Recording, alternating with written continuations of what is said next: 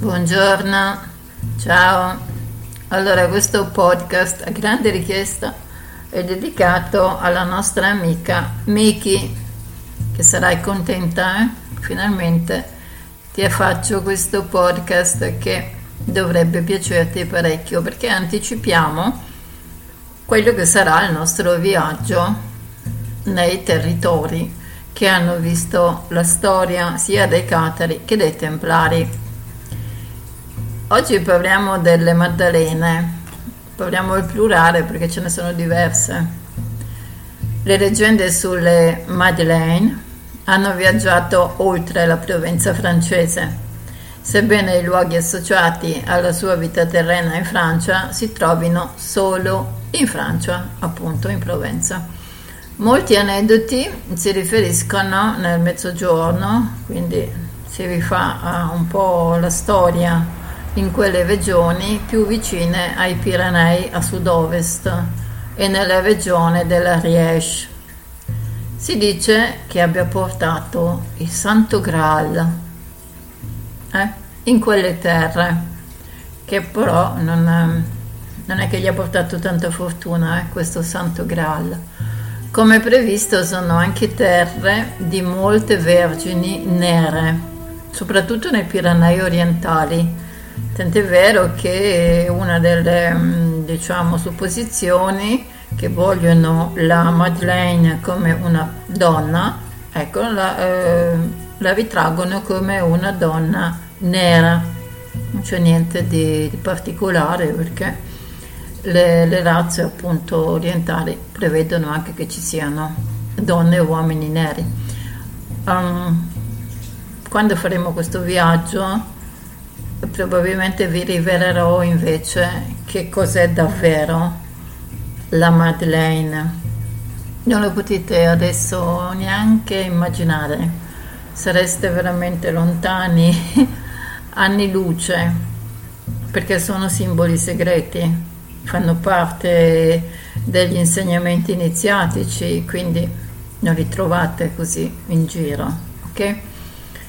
Quindi lasciando Marsiglia ad ovest ci avviciniamo alla regione della Linguadoca-Rossiglione. Di questo io ne ho parlato parecchio nel romanzo, eh? I Templari di Atlas ehm, sono la parte diciamo centrale e proprio o diciamo ambientata in questi territori.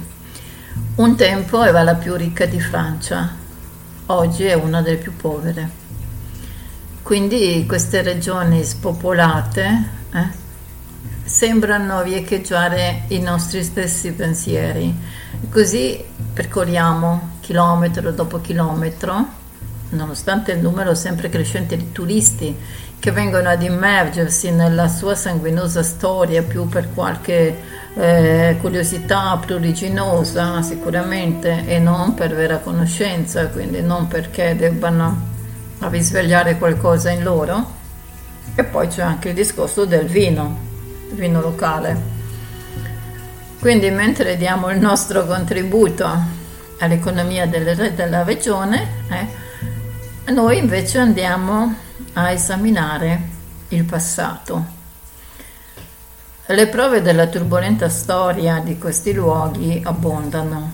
Rovine di castelli, antiche cittadelle, rase al suolo per ordine di re, di papi, ce ne sono quante ne volete e ci ricordano quanta brutalità ci fu in quel periodo che andarono oltre quel consueto grado di atrocità no? che fa parte dell'autorità storica, che era molto comune no? nel Medioevo. Ricordiamoci che c'era il diritto di vita e di morte, quindi diciamo che la vita del popolo era pari a zero, perché la lingua d'oca rossiglione è stata anche la culla dell'eresia, e, e se così si può dire, no? quindi non è necessario andare a um, spiegare più fatti storici perché questa regione è stata impoverita sistematicamente. È un metodo che adottano certe autorità e, e che non passa mai di moda. Raramente la religione ha segnato i destini di un paese in un modo così visibile, fatta eccezione per la Bosnia, l'Irlanda del Nord. Ecco. Quella che un tempo era chiamata semplicemente lingua d'oca, dalla lingua del paese, la langue d'oc, si estendeva dalla Provenza alla regione tra Tolosa e i Pirenei orientali. Andate a vederli sulla mappa.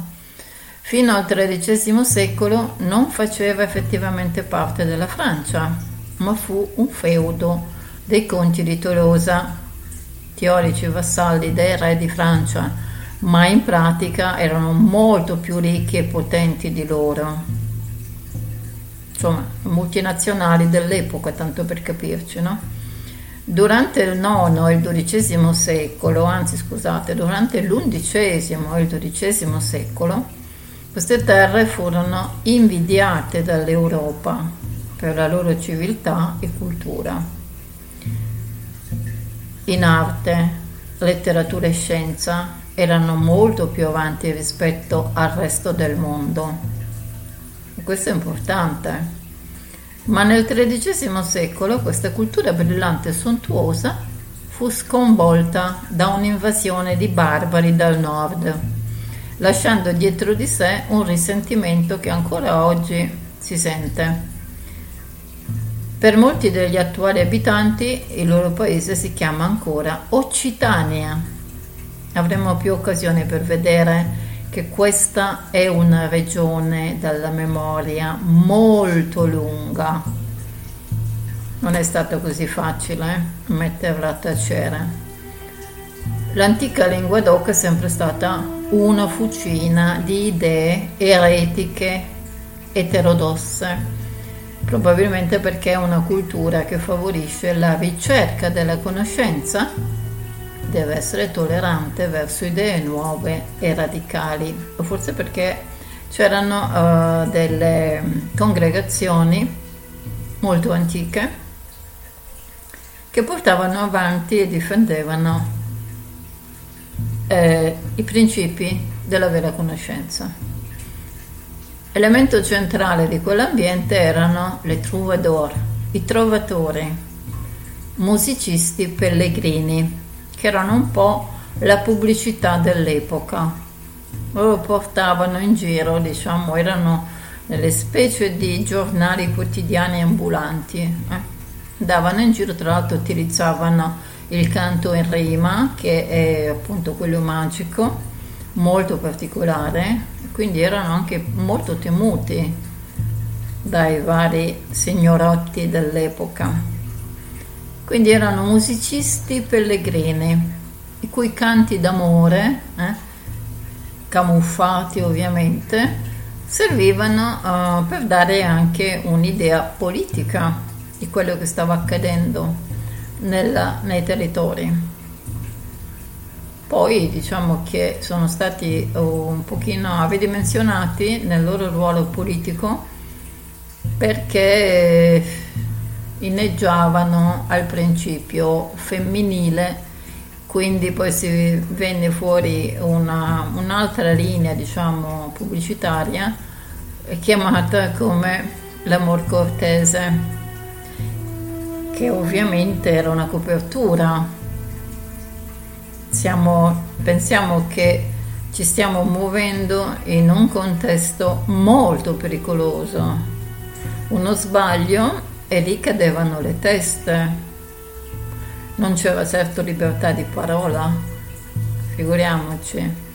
Quindi era, mm, diciamo, obbligatorio fare una copertura, mettere in sicurezza certi concetti che comunque venivano espressi e anche in un modo subliminale, quindi passavano comunque nel subconscio di chi ascoltava questi troubadour. E, e l'amor cortese era una di queste coperture. Era incentrata sull'idealizzazione della femminilità, della donna ideale che era ovviamente una dea. Infatti oggi abbiamo l'idea che i Trovador trasmettessero del romanticismo, ma c'era anche molto erotismo nelle loro canzoni. E questa era un'altra copertura, ovviamente se non addirittura un metodo per ipnotizzare coloro che ascoltavano.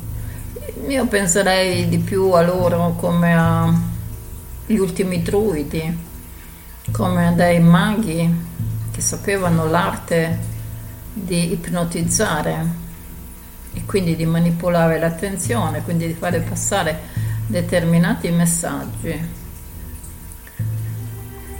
poi l'influenza di questo movimento si estese oltre la lingua d'oca e mm, aveva radici speciali in Germania e in Olanda.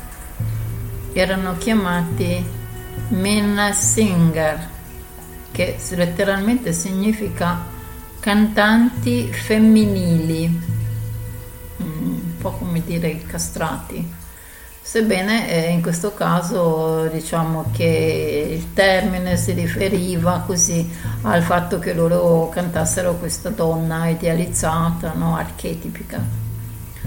Ebbene, la lingua d'oca fu la prima scena europea di un genocidio quando vi fu un massacro di oltre 100.000 seguaci dell'eresia catara per ordine del Papa durante la crociata albicese che prese nome dalla città di Albi, una, uh, la città che fu il focolaio, uno dei focolai dell'insurrezione. Proprio l'Inquisizione fu creata per interrogare e sterminare i catari. Sebbene questa carneficina non occupi un posto nell'immaginario moderno paragonabile a quello di altri olocausti più recenti, il che è indubbiamente dovuto semplicemente al fatto che la crociata albigese ebbe luogo nel XIII secolo. Suscita ancora le passioni degli occitani.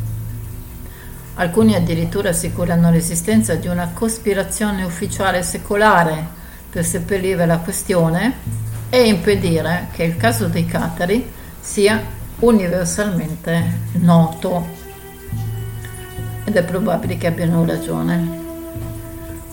Quindi a parte i Catari, questa regione è stata ed è sempre stata un centro di alchimia. Eh sì, ci sono molti paesi che conservano tracce delle preoccupazioni degli alchimisti che andavano da quelle magiche a quelle apotropaiche come l'ornamento con simboli esoterici che si vedono nelle case di Alais-les-Bains vicino a Limoux. Intorno al 1330-1340 saltarono fuori invece eh, diciamo, le prime accuse di, stragone, di stregoneria a Tolosa e Carcassonne e eh, viene fuori anche l'odierna descrizione convenzionale della congrega delle streghe o sabbat. Questo è uno dei motivi per cui ho invito le amiche Wiccan a non utilizzare questa, questa parola streghe perché appunto è una parola che gronda sangue e come loro fanno di tutto per far dimenticare eh, l'eccidio che hanno combinato, eh, dall'altro lato si dovrebbe evitare appunto di utilizzare le parole che loro hanno usato. Tanto non si cambia il significato, eh. rimane quello perché è bagnato nel sangue. Nel 1335 l'Inquisizione di Tolosa ha incriminato 63 persone, storcendo loro confessioni con i soliti metodi infallibili. Eh. Si è distinto in particolare un imputato che si chiamava Anne-Marie de Georgel, che è generalmente considerata per aver parlato a nome di altri nel descrivere le sue convenzioni, e questa disse che per loro la terra era un campo di battaglia tra due dei, il Signore del cielo e il Signore di questo mondo, ovvero sia il Demiurgo. e che lei e gli altri sostenevano quest'ultimo perché erano convinti che sarebbe stato lui il vincitore, che avrebbe potuto eh, diciamo, dare un'idea di stregoneria, ma era gnosticismo questa convenzione. No? Un'altra donna dichiarò uh, che aveva frequentato la, la congrega perché doveva servire da cena ai tatari, cioè praticamente gli diede dei cannibali.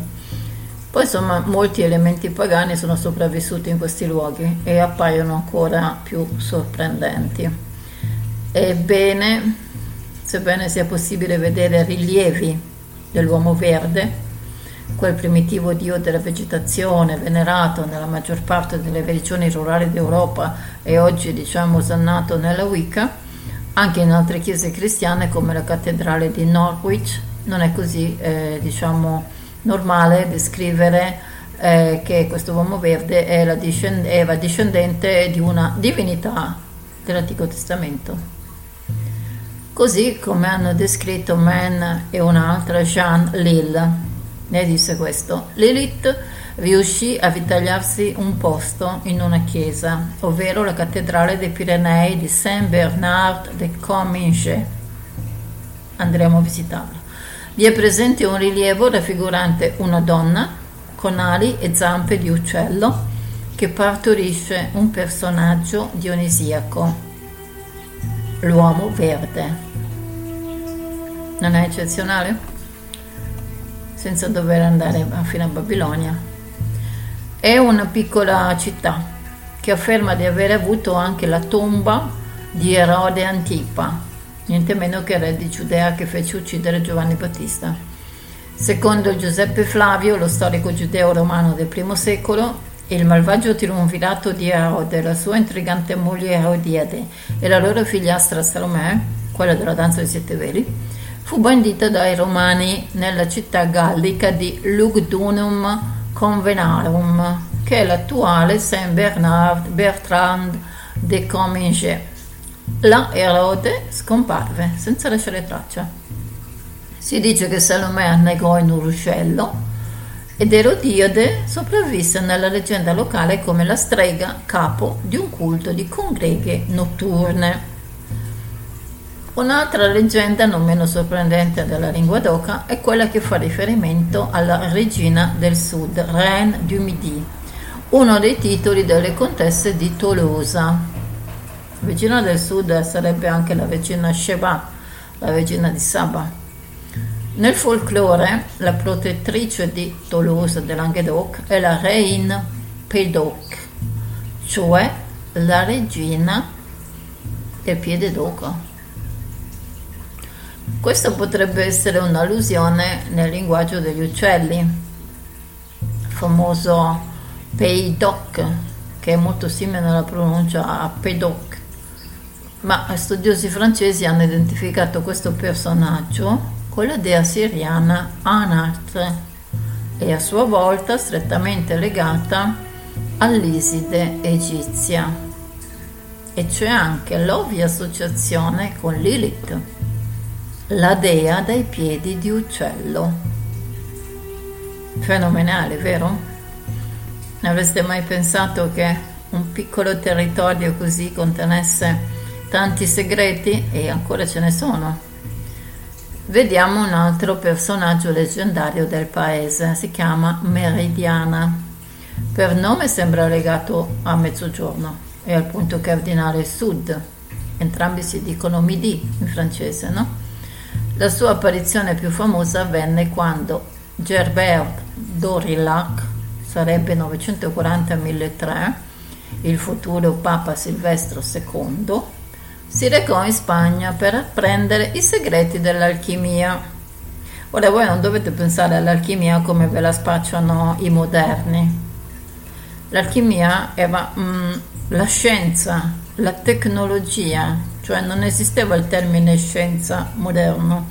Per dire scienza si diceva e si dice ancora veramente alchimia, ovvero sia tutti i segreti dalla, dall'elemento diciamo uh, fisico uh, di tutte quelle che sono matematica, geometria, all'elemento della trasformazione del corpo in un essere immortale, tutto questo era scienza, come era scienza per esempio l'arte di saper fondere i metalli.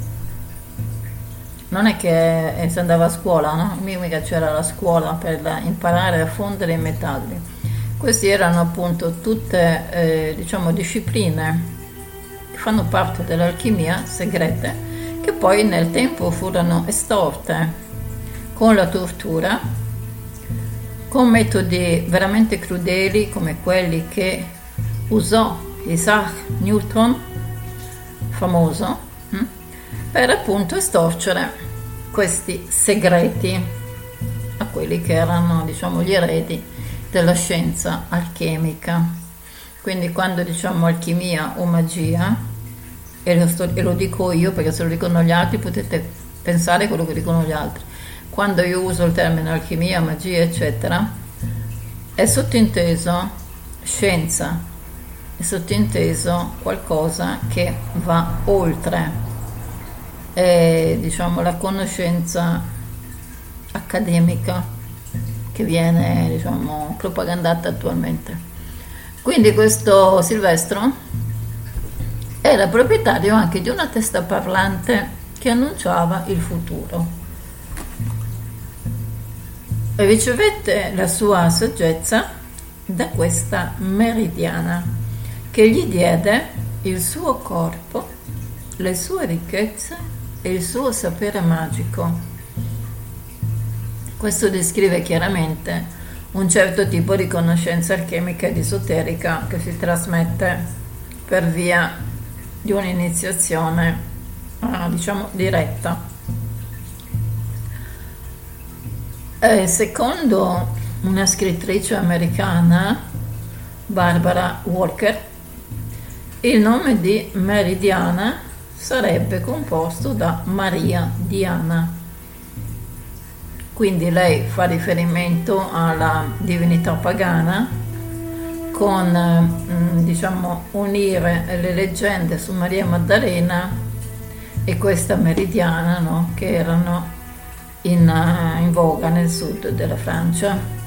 La lingua d'oca aveva anche di gran lunga la più alta densità di cavalieri templari d'Europa. Erano la maggior parte stanziali lì. Questo perché? perché tutti pensano ai, ai templari uh, come sanguinari, feroci, distruttori, eccetera, no? E questo è un aspetto esteriore, uno degli aspetti, ma esisteva l'ordine interno come sempre.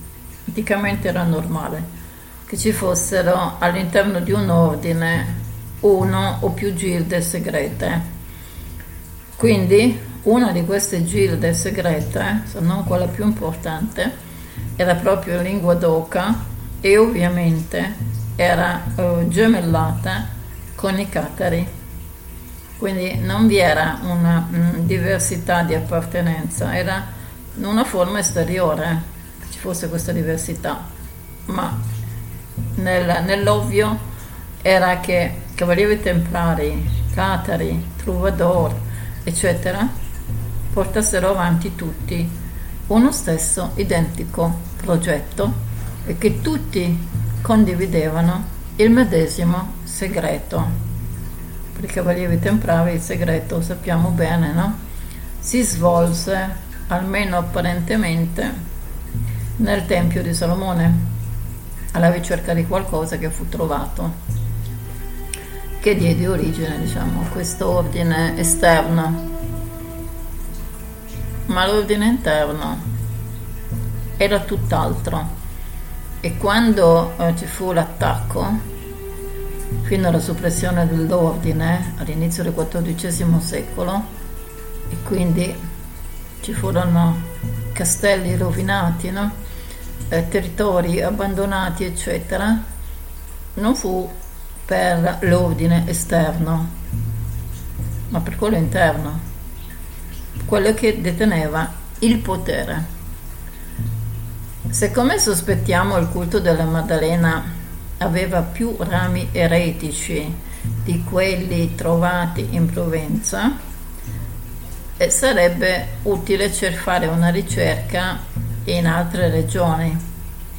E sicuramente una delle principali città che eh, stanno diciamo, sulla rotta di Marsiglia e che fu teatro di incredibili passioni e, eh, e migliaia di abitanti morirono di una morte orribile, praticamente in difesa di